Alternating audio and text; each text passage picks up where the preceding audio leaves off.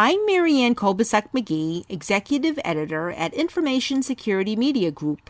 Today I'm speaking with Health Information Security and Privacy Attorney Paul Hales about recent lawsuit trends involving HIPAA and other related issues.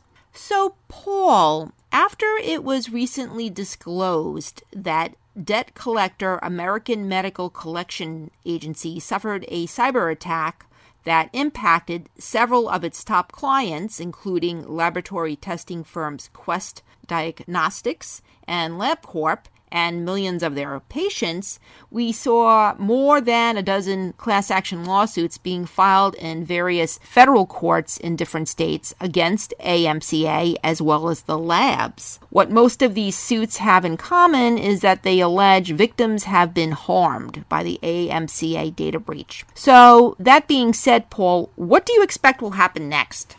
Well, first, the raft of legal procedures, and those are very important and the outcome is dramatic, but it's not the kind of drama that you're going to see on TV.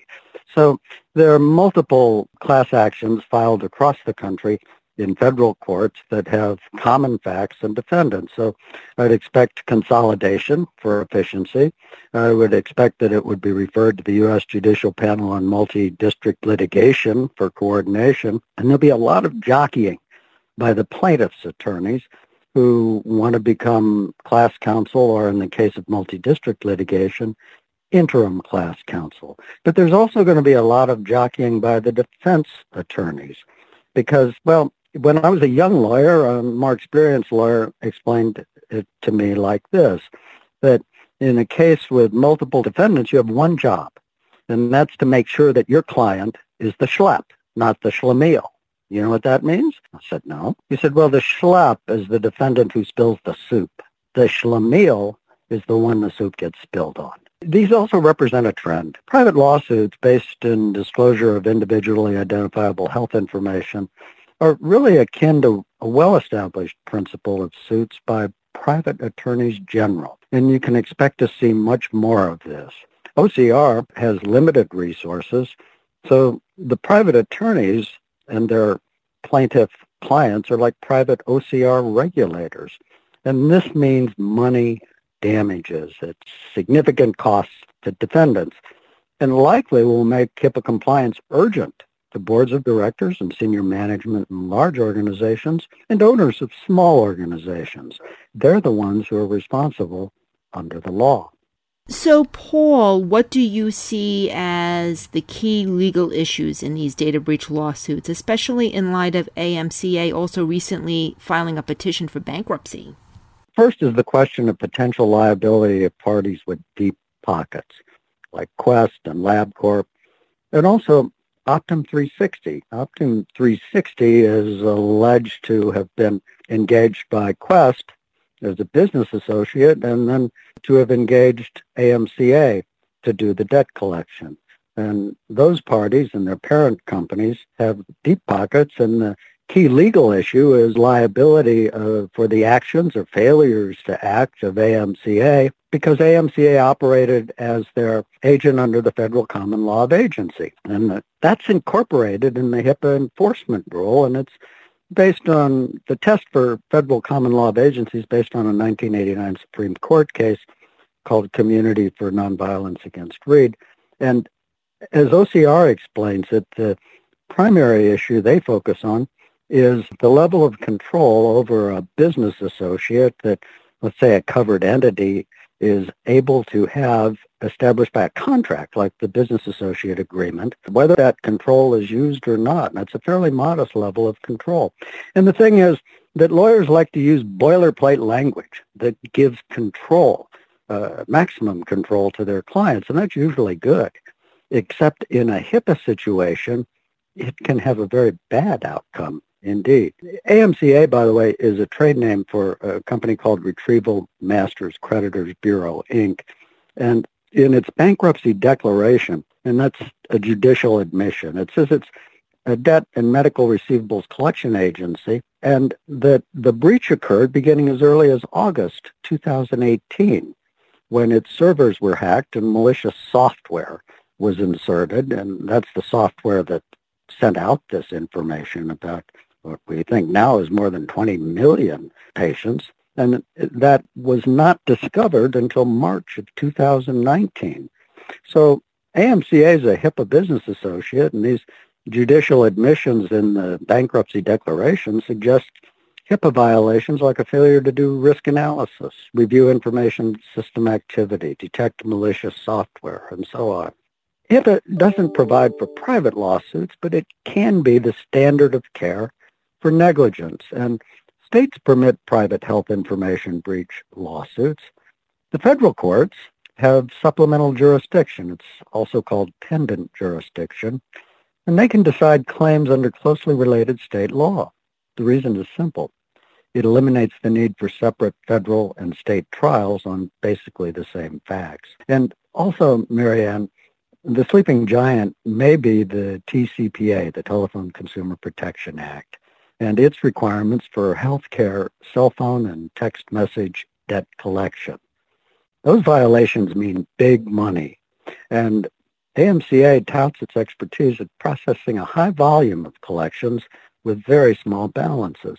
So there may be a question of whether they made healthcare debt collection calls to cell phones or sent text messages that could violate a 2015 TCPA order.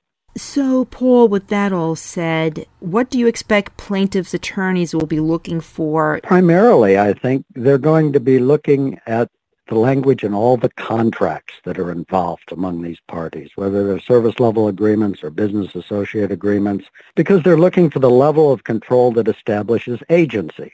They want to be able to get to the deep pockets to see what, if any, agency relationships exist. AMCA is really the small fish. The deep pockets are with the laboratory companies and their parents. And Optum 360's parent, by the way, is United Healthcare. Second, what did AMC know? When did they know it? And when did they tell anybody? And that's relevant for the HIPAA breach notification rule, but it's also important for state breach information laws that coexist with HIPAA and have different reporting and notification requirements. And if the plaintiff's lawyers can show that there's an agency relationship, which makes the covered entity defendants liable for the AMCA violations, then that gets them to deep pockets. So also in looking at AMCA's conduct, what did they do to detect the malicious software? Were they negligent? Did they employ HIPAA safeguards? And also, as I mentioned earlier, what healthcare debt collection methods did AMC use? Then in discovering those, compare them to the TCPA healthcare debt collection requirements. So, Paul, what lessons can other covered entities and business associates learn so far from this AMCA legal saga?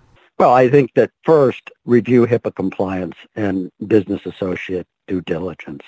If you haven't done due diligence with your business associate, or if you're a business associate and you haven't done due diligence with your subcontractor business associate, inquire whether or not they're fulfilling their responsibilities under HIPAA as a business associate. If you haven't done that, you're likely at a level of what the HIPAA rule calls willful neglect, and that subjects you to the highest tiers of civil monetary penalties.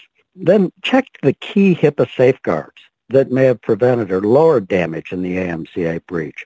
Uh, for example, risk analysis and risk management, periodic technical and non-technical evaluations, protecting yourself against and detecting malicious software. Next, check your business associate agreements and the language in them and the language in the service level agreements.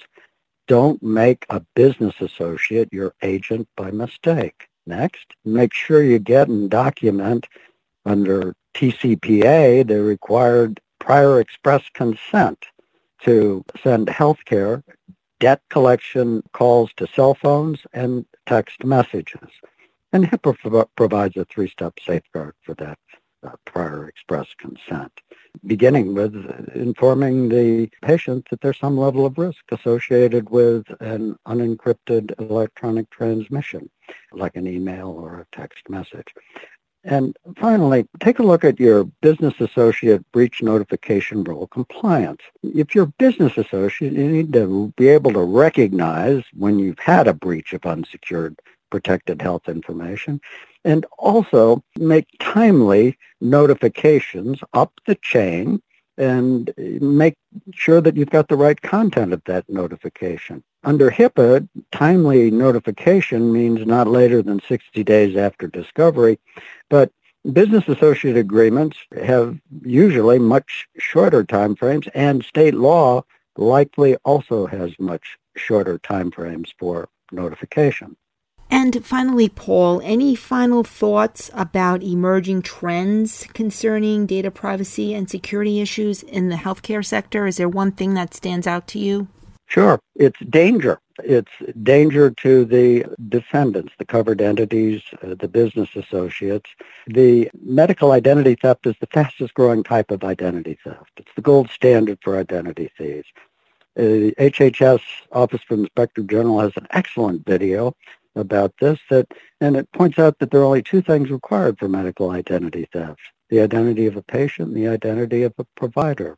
There's an urgency involved in this financial loss. These private attorneys general if we can use that term create a whole new ball game and i know that danger is an emotional word and it's appropriate if you're not prepared. But you can comply calmly and confidently. The HIPAA rules are a blueprint to protect covered entities and business associates, and they're easy to follow step by step when you know the steps. Thanks, Paul. I've been speaking to attorney Paul Hales. I'm Marianne Kolbasuk McGee of Information Security Media Group. Thanks for listening.